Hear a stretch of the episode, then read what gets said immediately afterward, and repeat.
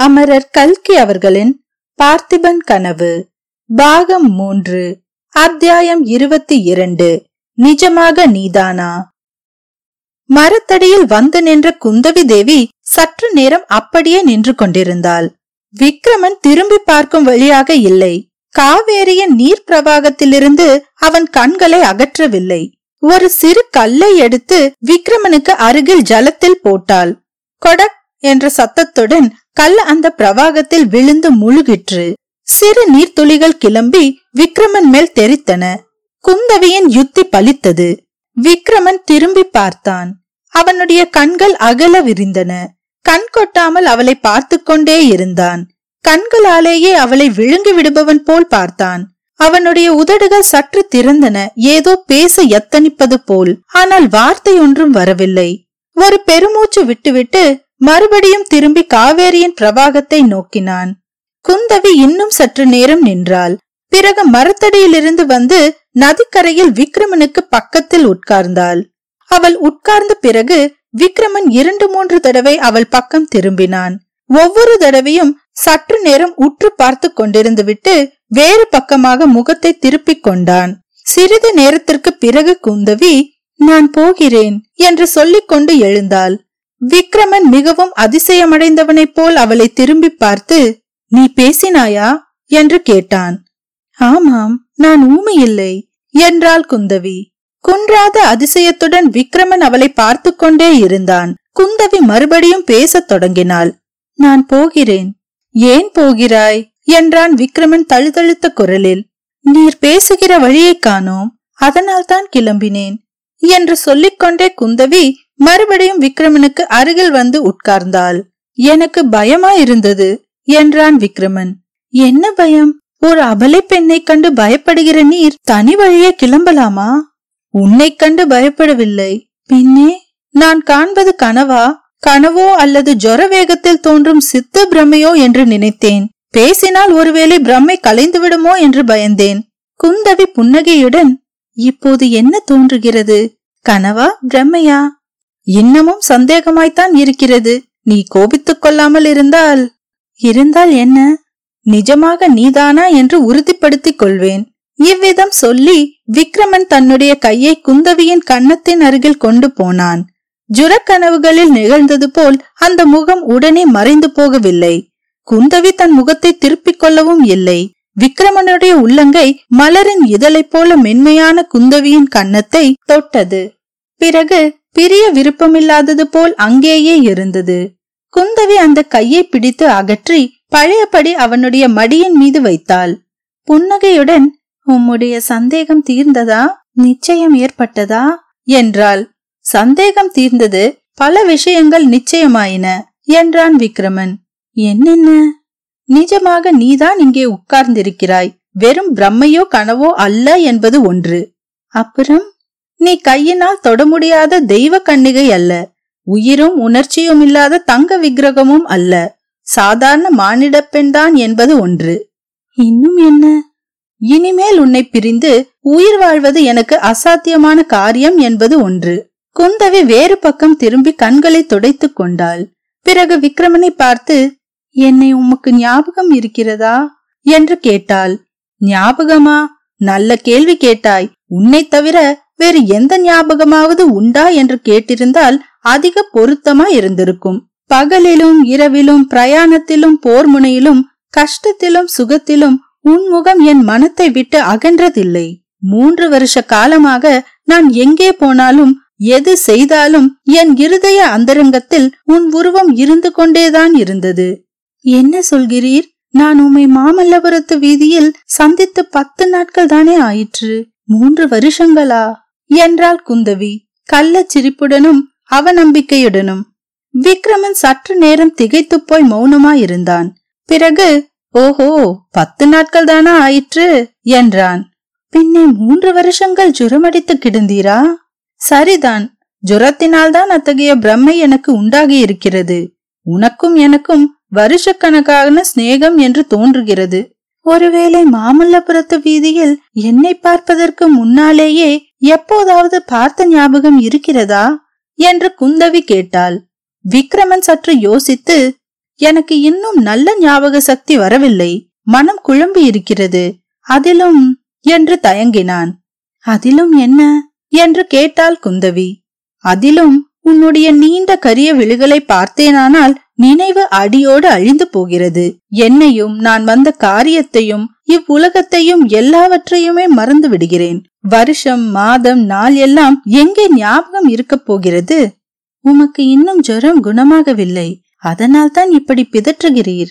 நீர் இங்கே தனியாக வந்திருக்க கூடாது. இல்லை எனக்கு ஜுரமே இப்போது இல்லை. நீ வேணுமானால் என் கையை தொட்டுப்பார் என்று விக்ரமன் கையை நீட்டினான்.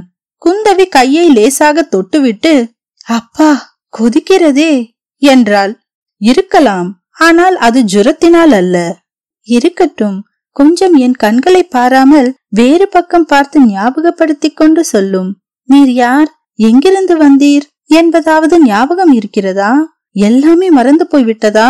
என்று குந்தவி கேட்டாள். ஆமாம் இங்கே வந்து நதிக்கரையில் உட்கார்ந்து அதையெல்லாம் ஞாபகப்படுத்திக் கொண்டேன். செண்பகத்தீவிலிருந்து கப்பலில் வந்தேன். ரத்ன வியாபாரம் செய்வதற்காக. மாமல்லபுரத்து வீதியில் என்னை பார்த்த விஷயமும் ஞாபகம் இருக்கிறதல்லவா? இருக்கிறது. அரண்மனைக்கு வரும் சக்கரவர்த்தியின் மகள் ரத்னம் வாங்குவாள் என்று சொன்னேனே அது நினைவிருக்கிறதா? இப்போது நினைவு வருகிறது. நீர் ஏன் அரண்மனைக்கு வரவில்லை? ஏன் சொல்லாமல் கிளம்பி இரவுக்கிரவே தனிவழி நடந்து வந்தீர்? விக்ரமன் சற்று நிதானித்து உண்மையை சொல்லட்டுமா? என்று கேட்டான். ரத்ன வியாபாரிகள் எப்போதாவது உண்மையை சொல்லும் வழக்கம் உண்டு என்றால் நீரும் உண்மையை சொல்லும். சத்தியமாய் சொல்லுகிறேன்.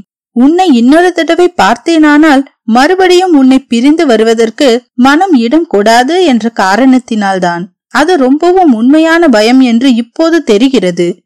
செண்பகத்தீவில் இப்படியெல்லாம் புருஷர்கள் பெண்களிடம் பேசி ஏமாற்றுவது வழக்கமா? இதை அங்கே ஒரு வித்தையாக சொல்லிக் கொடுக்கிறார்களா? என்று குந்தவி ஏளனமாக கேட்டாள். நீ ஒன்றை மறந்து விடுகிறாய். நான் செண்பகத்தீவிலிருந்து வந்தேன் என்றாலும் நான் பிறந்து வளர்ந்ததெல்லாம் இந்த சோழ நாட்டில்தான். இந்த புண்ணிய காவேரி நதியின் கரையில்தான் நான் ஓடியாடி விளையாடினேன். இந்த நதியின் பிரவாகத்தில்தான் நீந்த கற்றுக்கொண்டேன் இந்த அழகிய சோழ நாட்டின் குளிர்ந்த மாந்தோப்புகளிலும் தென்னந்தோப்புகளிலும் ஆனந்தமாக எத்தனையோ நாட்கள் உலாவினேன். ஆஹா! நான் செண்பகத்தீவிலிருந்த நாட்களில் எத்தனை நாட்கள் இந்த நாட்டை நினைத்துக்கொண்டு பெருமூச்சு விட்டேன்? இந்த காவேரி நதி தீரத்தை நினைத்துக்கொண்டு எத்தனை முறை கண்ணீர் விட்டேன்? மறுபடியும் இந்த நாட்டை காண வேண்டும் என்று எவ்வளவு ஆசைப்பட்டேன்? அந்த ஆசை இப்போது நிறைவேறியது. உன்னால் தான் நிறைவேறியது. உனக்கு என்ன கைமாறு செய்ய போகிறேன்? என்று விக்ரமன் ஆர்வத்துடன் கூறினான். எனக்கு நீர் நன்றி செலுத்துவதில் என்ன பிரயோஜனம்? உண்மையில் நீ நன்றி செலுத்த வேண்டியது கோமகள் குந்தவிக்கு யார்? சக்கரவர்த்தியின் மகள் குந்தவி தேவியை சொல்லுகிறேன். உம்மை இங்கே அழைத்து வருவதற்கு அவர்தானே அனுமதி தந்தார்? அவருக்குத்தான் நீர் கடமைப்பட்டிருக்கிறீர். அப்படியா? எனக்கு தெரிய வேண்டிய விஷயங்கள் இன்னும் எவ்வளவோ இருக்கின்றன. என் மனம் ஒரே குழப்பத்தில் இருக்கிறது. இந்த இடத்துக்கு நான் வந்து சேர்ந்திருக்கிறேன். காவேரி நதிக்கரையில் உட்கார்ந்திருக்கிறேன் என்பதை நினைத்தாலே ஒரே ஆச்சரிய கடலில் மூழ்கி விடுகிறேன். வேறு ஒன்றிலும் மனம் செல்லவில்லை. நான் எவ்விதம் இங்கு வந்து சேர்ந்தேன் என்பதை விவரமாக சொல்ல வேண்டும். முதலில் நீ யார்? உன் பெயர் என்னவென்று தெரிவித்தால் நல்லது.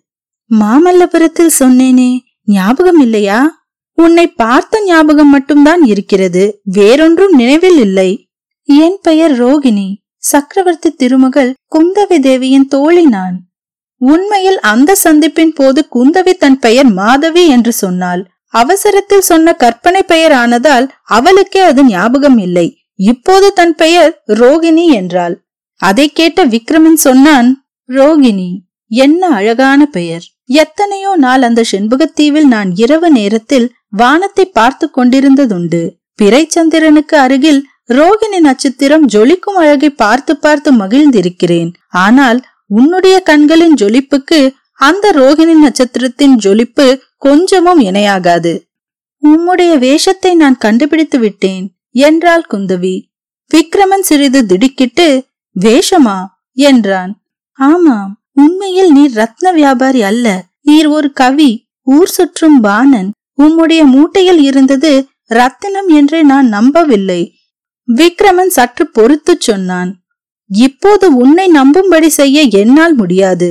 ஆனால் அந்த மூட்டையில் இருந்தவை ரத்தினங்கள் தான் என்று ஒரு நாள் உனக்கு நிரூபித்து காட்டுவேன். நான் கவியும் அல்ல. என்னிடம் அப்படி ஏதாவது திடீரென்று கவிதா சக்தி தோன்றியிருக்குமானால் அதற்கு நீதான் காரணம். உன்னுடைய முகமாகிய சந்திரனிலிருந்து பொங்கும் அமுத கிரணங்களினால். போதும் நிறுத்தும் உம்முடைய பரிகாசத்தை. இனிமேல் சகிக்க முடியாது என்றாள் குந்தவி. பரிகாசமா? என்று விக்ரமன் பெருமூச்சு விட்டான். பிறகு உனக்கு பிடிக்காவிட்டால் நான் பேசவில்லை. நான் எப்படி இங்கே வந்து சேர்ந்தேன் என்பதை சொன்னால் ரொம்பவும் நன்றி செலுத்துவேன் என்றான். காஞ்சியிலிருந்து உறையூர் வரும் பாதையில் மகேந்திர மண்டபம் ஒன்றில் ஜொர வேகத்தினால் பிரக்னை இழந்து நீர் கிடந்தீர். அங்கு எப்படி வந்து சேர்ந்தீர்? அதற்கு முன்னால் என்னென்ன நேர்ந்தது என்று நீர் சொன்னால் பிறகு நடந்ததை நான் சொல்கிறேன். விக்ரமன் தனக்கு நேர்ந்ததையெல்லாம் சுருக்கமாகச் சொன்னான். எல்லாவற்றையும் கேட்டுவிட்டு குந்தவி தேவி கூறினாள். சக்கரவர்த்தியின் மூத்த குமாரர் மகேந்திரனும் குந்தவி தேவியும் காஞ்சியிலிருந்து உறையூருக்கு பிரயாணம் செய்து கொண்டிருந்தார்கள். தேவியுடன் நானும் வந்தேன். அந்த காட்டாற்றை தாண்டி வந்தபோது மகேந்திர மண்டபத்துக்குள்ளிருந்து அம்மா அம்மா என்று அலரும் குரல் கேட்டது. நான் மண்டபத்திற்குள் வந்து பார்த்தேன். மாமல்லபுரத்தில் பார்த்த ரத்ன வியாபாரி நீர் என்று அடையாளம் கண்டு கொண்டேன். பிறகு குந்தவி தேவியிடம் உம்மையும் அழைத்து வர அனுமதி கேட்டேன். அவர் கருணை செய்து சம்மதித்தார். உமக்கு உடல் பூரண குணமாகும் வரையில் இங்கேயே உம்மை வைத்திருக்கவும் அனுமதி தந்திருக்கிறார். ஜுர கனவுகளில் நான் அடிக்கடி உன்னுடைய முகத்தை கண்டேன். அதெல்லாம் கனவல்ல. உண்மையிலேயே உன்னைத்தான் பார்த்தேன் என்று இப்போது தெரிகிறது. இருக்கலாம். நீர் ஜுரமடித்து கிடக்கையில் அடிக்கடி உம்மை நான் வந்து பார்த்தது உண்மைதான். இவ்வளவுக்கும் குந்தவி தேவியின் கருணைதான் காரணம். விக்ரமன் ஏதோ யோசனையில் ஆழ்ந்தான். குந்தவி கேட்டாள். சக்கரவர்த்தியின் மகளை பற்றி நான் இவ்வளவு சொல்கிறேன். ஒரு வார்த்தையாவது நீர் நன்றி தெரிவிக்கவில்லையே. அவ்வளவு கல் நெஞ்சமா உமக்கு? பல்லவ குலத்தை சேர்ந்த யாருக்கும் நான் நன்றி செலுத்த முடியாது. குந்தவி தேவியை நேரில் பார்த்தால் அப்படி சொல்ல மாட்டீர். பிறகு எண்ணிக்கூட உடனே மறந்து விடுவீர். சத்தியமாய் மாட்டேன். ஆயிரம் குந்தவி தேவிகள் உனக்கு இணையாக மாட்டார்கள். இருக்கட்டும். இப்போது இந்த மாளிகையில் அவர்கள் இருவரும் இருக்கிறார்களா? யார் இருவரும்? அண்ணனும் தங்கையும். யுவராஜா மகேந்திரர் இங்கே இல்லை. அவர் திரும்பவும் காஞ்சிக்கு போய்விட்டார். சீன தேசத்திலிருந்து யாரோ ஒரு யாத்ரிகர் வந்திருக்கிறாராம். அவர் இந்த பாரத நாடு முழுவதும் யாத்திரை செய்துவிட்டு காஞ்சிக்கு வருகிறாராம். யுவான் ஸ்வாங் என்ற விசித்திரமான பெயரையுடையவராம். சக்கரவர்த்திக்கு இச்சமயம் முக்கிய வேலை வந்திருப்பதால் அந்த யுவான் ஸ்வாங்கை உபசரித்து வரவேற்பதற்காக யுவராஜா உடனே வரவேண்டும் என்று செய்தி வந்தது. இங்கு வந்த இரண்டாம் நாளே மகேந்திரர் புறப்பட்டு போய்விட்டார். பார்த்தீரா எங்கள் பல்லவ சக்கரவர்த்தியின் புகழ் கடல்களுக்கு அப்பால் வெகு தூரத்தில் உள்ள தேசங்களிலெல்லாம் கூட பரவி இருப்பதை நீர் போயிருந்த நாடுகளிலெல்லாம் எப்படி? என்று கேட்டாள் குந்தவி. ஆம் அங்கேயெல்லாம் கூட பல்லவ சக்கரவர்த்தியின் புகழ் பரவித்தான் இருக்கிறது. அப்படிப்பட்ட சக்கரவர்த்தியின் ஆளுகையில் இருப்பது இந்த சோழ நாட்டுக்கு பெருமை இல்லையா? இந்த நாட்டு அரசகுமாரன் பல்லவ சக்கரவர்த்திக்கு கப்பம் கட்ட மறுத்து அந்த செண்பக தீவில் போய் காலம் கழிக்கிறானாமே என்று குந்தவி கேட்டு விக்ரமனுடைய முகத்தை ஆவலுடன் நோக்கினாள். விக்ரமன் அவளை நிமிர்ந்து நோக்கி என்னை பொறுத்தவரையில் நான் இந்த சோழ நாட்டில் அடிமையாய் இருப்பதைக் காட்டிலும் செண்பகத்தீவில் சுதந்திர பிரஜையாக இருப்பதையே விரும்புவேன் என்றான். நிச்சயமாகவா? என் நிமித்தமாக கூட நீர் இங்கே இருக்க மாட்டீரா? என்று குந்தவி கேட்டபோது விக்ரமன் அவளை இரக்கத்துடன் பார்த்து அத்தகைய சோதனைக்கு என்னை உள்ளாக்க வேண்டாம் என்றான். இருவரும் ஒருவரையொருவர் அறிந்து கொண்டிருந்தார்கள். ஆனாலும் அறிந்து கொள்ளாதது போல் நடித்தார்கள். இந்த நாடகம் எத்தனை காலம் நீடித்திருக்க முடியும்? அத்தியாயம் இருபத்தி மூன்று அருவிப்பாதை உதய சூரியனின் பொற்கிரணங்களினால் கொல்லிமலை சாரல் அழகு பெற்று விளங்கிற்று. பாறைகள் மீதும் மரங்களின் மீதும் ஒரு பக்கத்தில் சூரிய வெளிச்சம் விழுவதும் இன்னொரு பக்கத்தில் அவற்றின் இருண்ட நிழல் நீண்டு படர்ந்து கிடப்பதும் ஒரு விசித்திரமான காட்சியாயிருந்தது வான வெளியெங்கும் எண்ணற்ற பச்சுகளின் கலகல துவனி பரவி ஒலித்தது.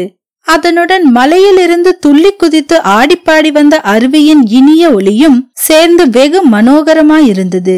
இந்த நேரத்தில் அந்த மலைச்சாரலுக்கு அருகில் இரண்டு உயர்ஜாதி வெண்புறவிகள் வந்து கொண்டிருந்தன. அவற்றின் மீது ஆரோகணித்திருந்தவர்கள் நமக்கு ஏற்கனவே பழக்கம் உள்ளவர்களான சிவனடியாரும் பொன்னனும் தான். அவர்கள் அந்த காட்டாற்றின் கரையோரமாகவே வந்து கொண்டிருந்தார்கள். பேசிக் கொண்டு வந்தார்கள். சிவனடியார் சற்று தூரத்தில் மொட்டையாக நின்ற பாறையை சுட்டிக்காட்டி பொன்னா அந்த பாறையை பார். அதை பார்த்தால் உனக்கு என்ன தோன்றுகிறது? என்று கேட்டார். ஒன்றும் தோன்றவில்லை சுவாமி. மொட்டைப்பாறை என்று தோன்றுகிறது. அவ்வளவுதான். எனக்கு என்ன தோன்றுகிறது தெரியுமா? காலை மடித்து படுத்து தலையை தூக்கிக் கொண்டிருக்கும் நந்தி பகவானைப் போல் தோன்றுகிறது. இப்போது அந்த பாறையின் நிழலை பார். பொன்னன் பார்த்தான். அவனுக்கு தூக்கி வாரி போட்டது. சுவாமி நந்தி மாதிரியே இருக்கிறதே என்றான். சாதாரண கண்ணுக்கும் சிற்பியின் கண்ணுக்கும் இதுதான் வித்தியாசம். பொன்னா சிற்பி ஒரு பாறையை பார்த்தானானால் அதில் ஒரு யானையையோ சிங்கத்தையோ அல்லது ஒரு தெய்வீக வடிவத்தையோ காண்கிறான். இன்னென்ன மாதிரி வேலை செய்தால் அது அத்தகைய உருவத்தை அடையும் என்று சிற்பியின் மனத்தில் உடனே பட்டு விடுகிறது பொன்னன் குறுக்கிட்டு சுவாமி தாங்கள் என்றான். ஆமாம் நான் ஒரு சிற்பிதான். உலகத்தில் வேறு எந்த வேலையை காட்டிலும் சிற்ப வேலையிலேதான் எனக்கு பிரியம் அதிகம். இப்போது நான் எடுத்துக்கொண்டிருக்கும் வேலையை மட்டும் பூர்த்தி செய்து விட்டேனானால் இருக்கட்டும். பொன்னா மாமல்லபுரம் நீ பார்த்திருக்கிறாயா? என்று சாமியார் கேட்டார். ஒரே ஒரு தடவை பார்த்திருக்கிறேன் சுவாமி. அதை பார்த்தபோது உனக்கு என்ன தோன்றியது?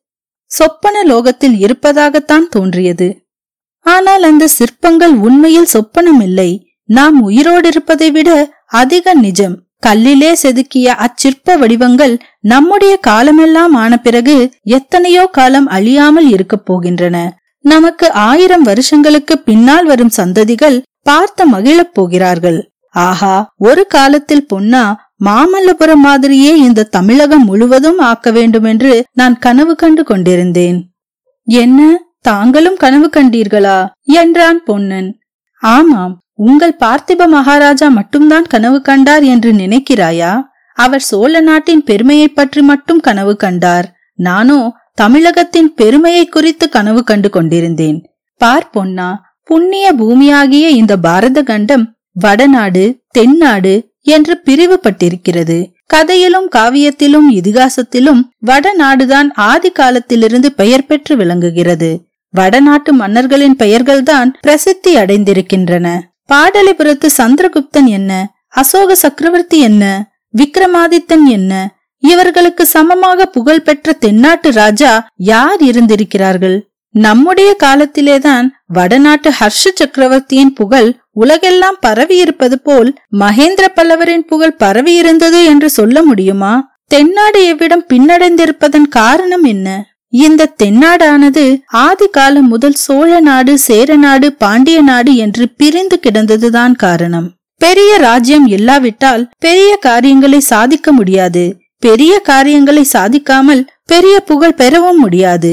வடநாட்டில் ஹர்ஷ சக்கரவர்த்தியின் ராஜ்யமானது நீளத்திலும் அகலத்திலும் இருநூறு காத தூரம் உள்ளதா இருக்கிறது. இந்த தென்னாட்டிலோ பத்து காதம் போவதற்குள்ளாகவே மூன்று ராஜ்யத்தை நாம் தாண்ட வேண்டியதா இருக்கிறது. இந்த நிலைமை உதவாது. தமிழகம் முழுவதும் ஒரே மகாராஜ்யமாக இருக்க வேண்டும். தமிழகத்தின் புகழ் உலகெல்லாம் பரவ வேண்டும் என்று மகேந்திர பல்லவர் ஆசைப்பட்டார். நானும் அம்மாதிரி கனவுதான் கண்டு கொண்டிருந்தேன். என் வாழ்நாளில் அந்த கனவு நிறைவேறலாம் என்று ஆசையுடன் நம்பியிருந்தேன். ஆனால் அந்த ஆகாச கோட்டையானது ஒரே ஓர் மனுஷனின் சுத்த வீரத்திற்கு முன்னால் இடிந்து தகர்ந்து போய்விட்டது. சுவாமி யாரை சொல்கிறீர்? என்றான் பொன்னன். எல்லாம் உங்கள் பார்த்திப மகாராஜாவைத்தான். ஆஹா அந்த வெண்ணாற்றங்கரை போர்க்களம் இப்போது கூட என் மனக்கண் முன்னால் நிற்கிறது. என்ன யுத்தம் என்ன யுத்தம்? வெண்ணாறு அன்று ரத்த ஆறாக அல்லவா ஓடிற்று? பூரண சந்திரன் வெண்ணிலவை பொழிந்த அந்த இரவிலே அந்த போர்க்களம்தான் எவ்வளவு பயங்கரமாக இருந்தது. உறையூரிலிருந்து கிளம்பி வந்த பத்தாயிரம் வீரர்களில் திரும்பி போய் செய்தி சொல்வதற்கு ஒருவன் கூட மிஞ்சவில்லை என்றால் அந்த போர் எப்படி இருந்திருக்க வேண்டும் என்று பார்த்துக்கொள் என்று சுவாமியார் ஆவேசத்துடன் பேசினார். ஐயோ அந்த பத்தாயிரம் வீரர்களில் ஒருவனாக இருக்க எனக்கு கொடுத்து வைக்கவில்லையே என்றான் பொன்னன். போரில் உயிரை விடுவதற்கு வீரம் வேண்டியதுதான் பொன்னா.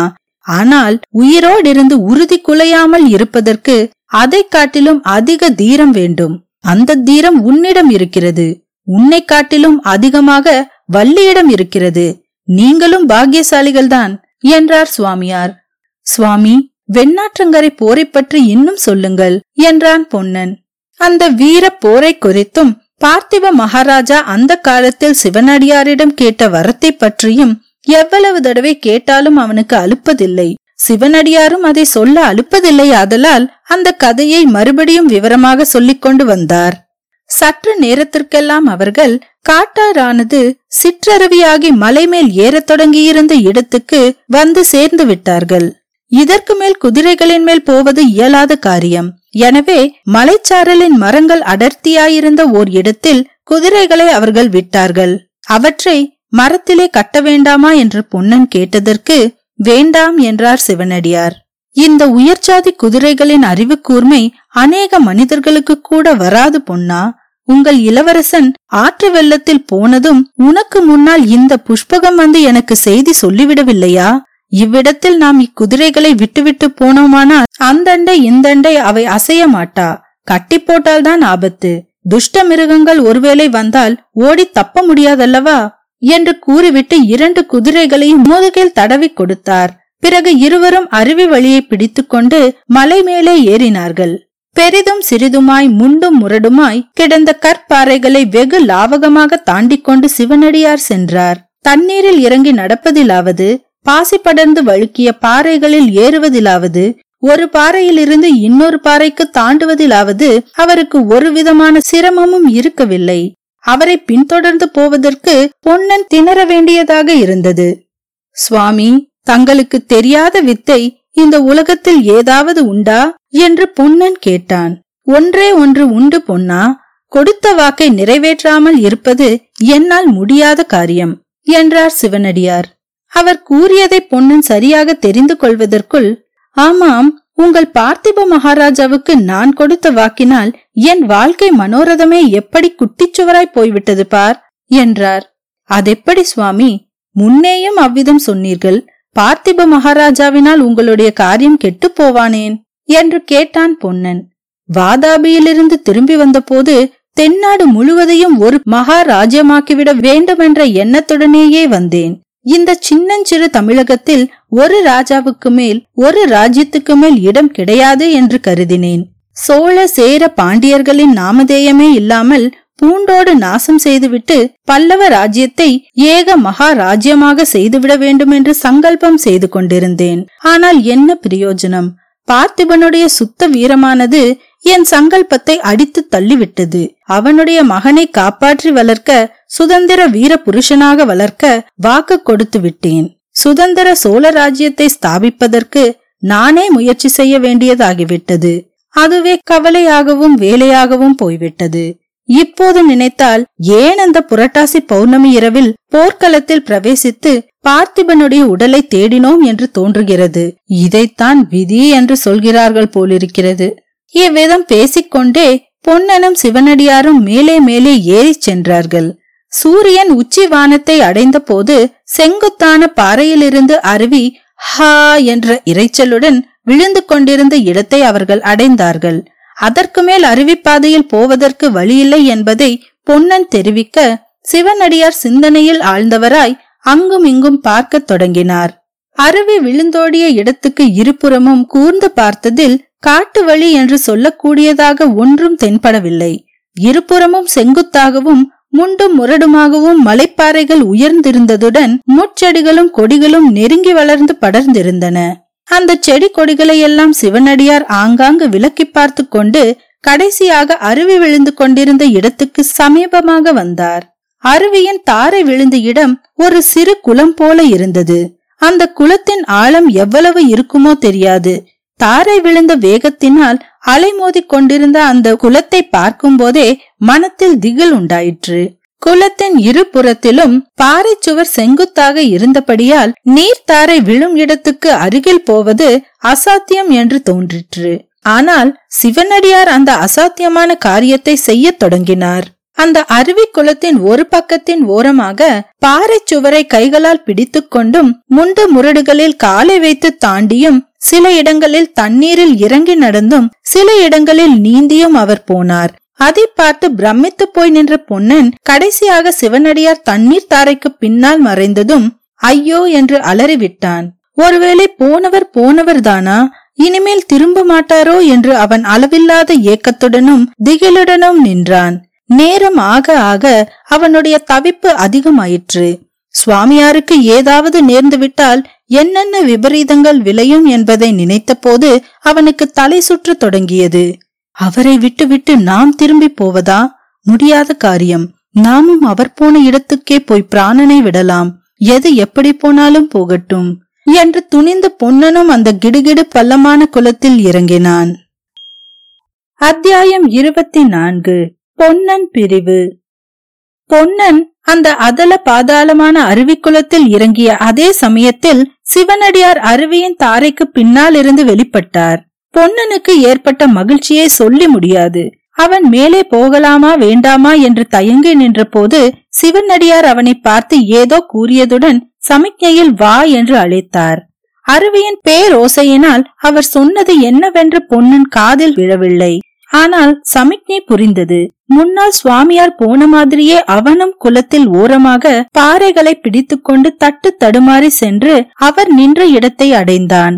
தூரத்தில் நின்று பார்த்தபோது குறுகலாக தோன்றிய அருவியின் தாரை உண்மையில் முப்பது அடிக்கு மேல் அகலமுள்ளது என்பதை பொன்னன் இப்போது கண்டான். சுவாமியார் அவனுடைய கையை பிடித்து பாறை சுவருக்கும் அருவியின் தாரைக்கும் நடுவில் இருந்த இடைவெளியில் அழைத்துச் சென்றார். அந்த இடைவெளி சுமார் ஐந்தடி அகலம் உள்ளதாக இருந்தது. மிகவும் மங்கலான வெளிச்சம். கீழே பாறை வழுக்கல். கொஞ்சம் கால் தவறினால் அருவியின் தாரையில் அகப்பட்டு கொண்டு அந்த பாதாள குளத்துக்குள் போக வேண்டியதுதான். ஆகவே இரண்டு பேரும் நிதானமாக காலை ஊன்றி வைத்து நடந்தார்கள். நாலைந்து அடி நடந்ததும் சிவனடியார் நின்று பாறை சுவரில் ஓரிடத்தை சுட்டி காட்டினார். அங்கே கிட்டத்தட்ட வட்ட வடிவமாக ஒரு பெரிய துவாரம் தெரிந்தது. அந்த துவாரம் சாய்வாக மேல் நோக்கி செல்வதாக தெரிந்தது. ஓர் ஆள் அதில் கஷ்டமில்லாமல் புகுந்து செல்லலாம் என்றும் தோன்றியது. ஆனால் அந்த துவாரம் எங்கே போகிறது? எவ்வளவு தூரம் போகிறது? ஒன்றும் தெரியவில்லை. ஐந்தாறு அடிக்கு மேல் ஒரே இருட்டா இருந்தது. சிவனடியார் பொன்னனுக்கு சைகை காட்டி தன்னை பின்தொடர்ந்து வரும்படி சொல்லிவிட்டு அந்த துவார வழியில் ஏறத் தொடங்கினார்.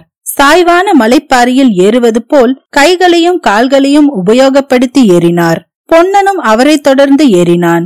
இன்னதென்று தெரியாத பயத்தினால் அவனுடைய நெஞ்சு பட் பட் என்று அடித்துக் கொண்டது. சற்று ஏறியதும் ஒரே காரிருளாய் இருந்தபடியால் அவனுடைய பீதி அதிகமாயிற்று. ஆனால் கையினால் பிடித்துக் கொள்ளவும் காலை ஊன்றிக் கொள்ளவும் சௌகரியமாக அங்கங்கே பாறை வெட்டப்பட்டிருப்பதாக தெரிந்தபோது கொஞ்சம் தைரியம் உண்டாயிற்று. இவ்விதம் சிறிது நேரம் சென்ற பிறகு அந்த குகை வழியில் மேலே இருந்து கொஞ்சம் வெளிச்சம் தெரிய ஆரம்பித்தது. பிறகு வெளிச்சம் நன்றாய் தெரிந்தது. சிவனடியார் மேலே ஏறி அப்பால் நகர்ந்தார். பொன்னனும் அவரை தொடர்ந்து ஏறி அடுத்த நிமிஷம் வெட்ட வெளியில் மலைப்பாறை மீது நின்றான். சற்று முற்றும் பார்த்தான். ஆஹா அது என்ன அற்புத காட்சி! மலை அருவி விழுந்த செங்குத்தான பாறை விளிம்பின் அருகில் அவர்கள் நின்றார்கள். அங்கே பாறையில் கிணறு மாதிரி வட்ட வடிவமாக ஒரு பள்ளம் இருந்தது. அந்த பள்ளத்தின் நடு மத்தியில் தான் குகை வழி ஆரம்பமாகி கீழே சென்றது. பள்ளத்துக்கு இடது புறத்தில் கொஞ்ச தூரத்தில் அருவி சோ என்று அலறிக்கொண்டு கீழே விழுந்தது. அருவி விழுந்த திக்குக்கு எதிர்ப்புறமாக பார்த்தால் கண்கொள்ளா காட்சியா இருந்தது மூன்று பக்கமும் சுவர் வைத்தாற் போன்ற மலைத்தொடர்கள் நடுவில் விஸ்தாரமான சமவெளி. அந்த சமவெளியில் கண்ணு கெட்டிய தூரம் மஞ்சள் மலர்களால் மூடப்பட்ட காட்டு கொன்னை மரங்கள். எங்கே பார்த்தாலும் பூ பொன்னிற பூ. பார்த்தாயா பொன்னா எப்பேற்பட்ட அருமையான இடம். இந்த இடத்தை கொண்டு போய் கடவுள் எவ்வளவு ரகசியமான இடத்தில் ஒழித்து வைத்திருக்கிறார் பார்த்தாயா? என்றார் சிவனடியார். ஆமாம் சுவாமி. எங்கள் பார்த்திப மகாராஜாவின் சித்திர மண்டபத்தைப் போல என்றான் பொன்னன். சிவனடியார் குறுநகை புரிந்தார். ஆனால் பொன்னா பகவான் இவ்வளவு அழகை சேர்த்து ஒளித்து வைத்திருக்கும் இந்த இடத்தில் மகா பயங்கரமான கோர கிருத்தியங்கள் எல்லாம் நடக்கின்றன. ஐயோ சுவாமி ஏன் அவ்விதம் சொல்கிறீர்கள்? ஆமாம் வெகு நாட்களாய் நான் அறிய விரும்பியதை இப்போது அறிந்தேன். மகா கபால பைரவரின் இருப்பிடம் இந்த மலை சூழ்ந்த பள்ளத்தாக்கில்தான் எங்கேயோ இருக்கிறது. அதை கண்டுபிடித்து விட்டுத்தான் நான் இங்கிருந்து கிளம்பி வருவேன். நீ நானும் தான் சுவாமி உங்களை தனியே விட்டுவிட்டு நான் போய்விடுவேன் என்று நினைத்தீர்களா? இல்லை பொன்னா நீ போக வேண்டும். உனக்கு வேறு காரியம் இருக்கிறது. மிகவும் முக்கியமான காரியம். எங்கள் ராணியை கண்டுபிடிப்பதை காட்டிலும் முக்கியமான காரியம் என்ன சுவாமி? அதற்குத்தானே நான் வந்திருக்கிறேன் பொன்னா. ஆனால் ராணியை காப்பாற்றினால் மட்டும் போதுமா? என் பிள்ளை எங்கே என்று அவர் கேட்டால் என்ன பதில் சொல்வது? இளவரசரும் இப்போது பெரிய அபாயத்தில்தான் இருக்கிறார். மாரப்பனுக்கும் மகா கபால பைரவருக்கும் நடந்த சம்பாஷணையை ஞாபகப்படுத்திக் கொள் மாரப்பனுக்கு ஒருவேளை தெரிந்து போனால் அவன் என்ன செய்வானோ?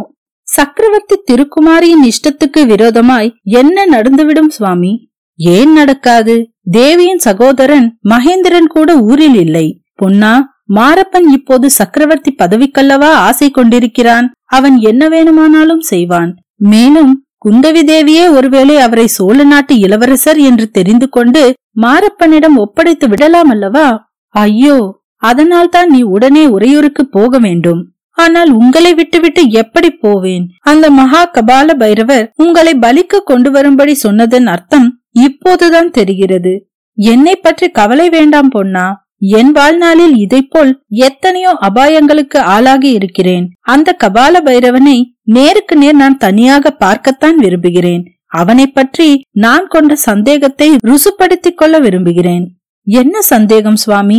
சமயம் வரும்போது உனக்கு சொல்வேன் பொன்னா இப்போது நீ உடனே வந்த வழியாக திரும்பிச் செல்ல வேண்டும். நேரே உறையூருக்கு போக வேண்டும். இளவரசரை பற்றி சந்தேகம் ஒன்றும் தோன்றாமல் இருந்தால் அவர் அங்கேயே இருக்கட்டும். ஏதாவது அபாயம் ஏற்படும் என்று தோன்றினால் அவரை ஜாகிரதையாக நீ அழைத்துக் கொண்டு மாமல்லபுரத்துக்கு அருகில் என்னை நீ சந்தித்த சிற்ப மண்டபத்துக்கு வந்து சேர வேண்டும். அங்கே வந்து உங்களை நான் சந்திக்கிறேன். தாங்கள் வராவிட்டால் அடுத்த பௌர்ணமி வரையில் பார். அதற்குள் நான் உரையோரிலாவது மாமல்லபுரத்து சிற்ப மண்டபத்திலாவது வந்து உங்களை சந்திக்காவிட்டால் நீ என்னை தேடிக்கொண்டு வரலாம். அப்படியே சுவாமி என்று சொல்லி பொன்னன் சிவனடியாரிடம் பிரியா விடை பெற்று அந்த துவாரத்துக்குள் இறங்கிச் சென்றான். கீழே வந்து அருவிக்குளத்தை தாண்டி கரையேறியதும் மேலே ஏறிட்டு பார்த்தான். அருவிப்பாறையின் விளிம்பில் சிவனடியார் நின்று பார்த்து கொண்டிருப்பது தெரிந்தது.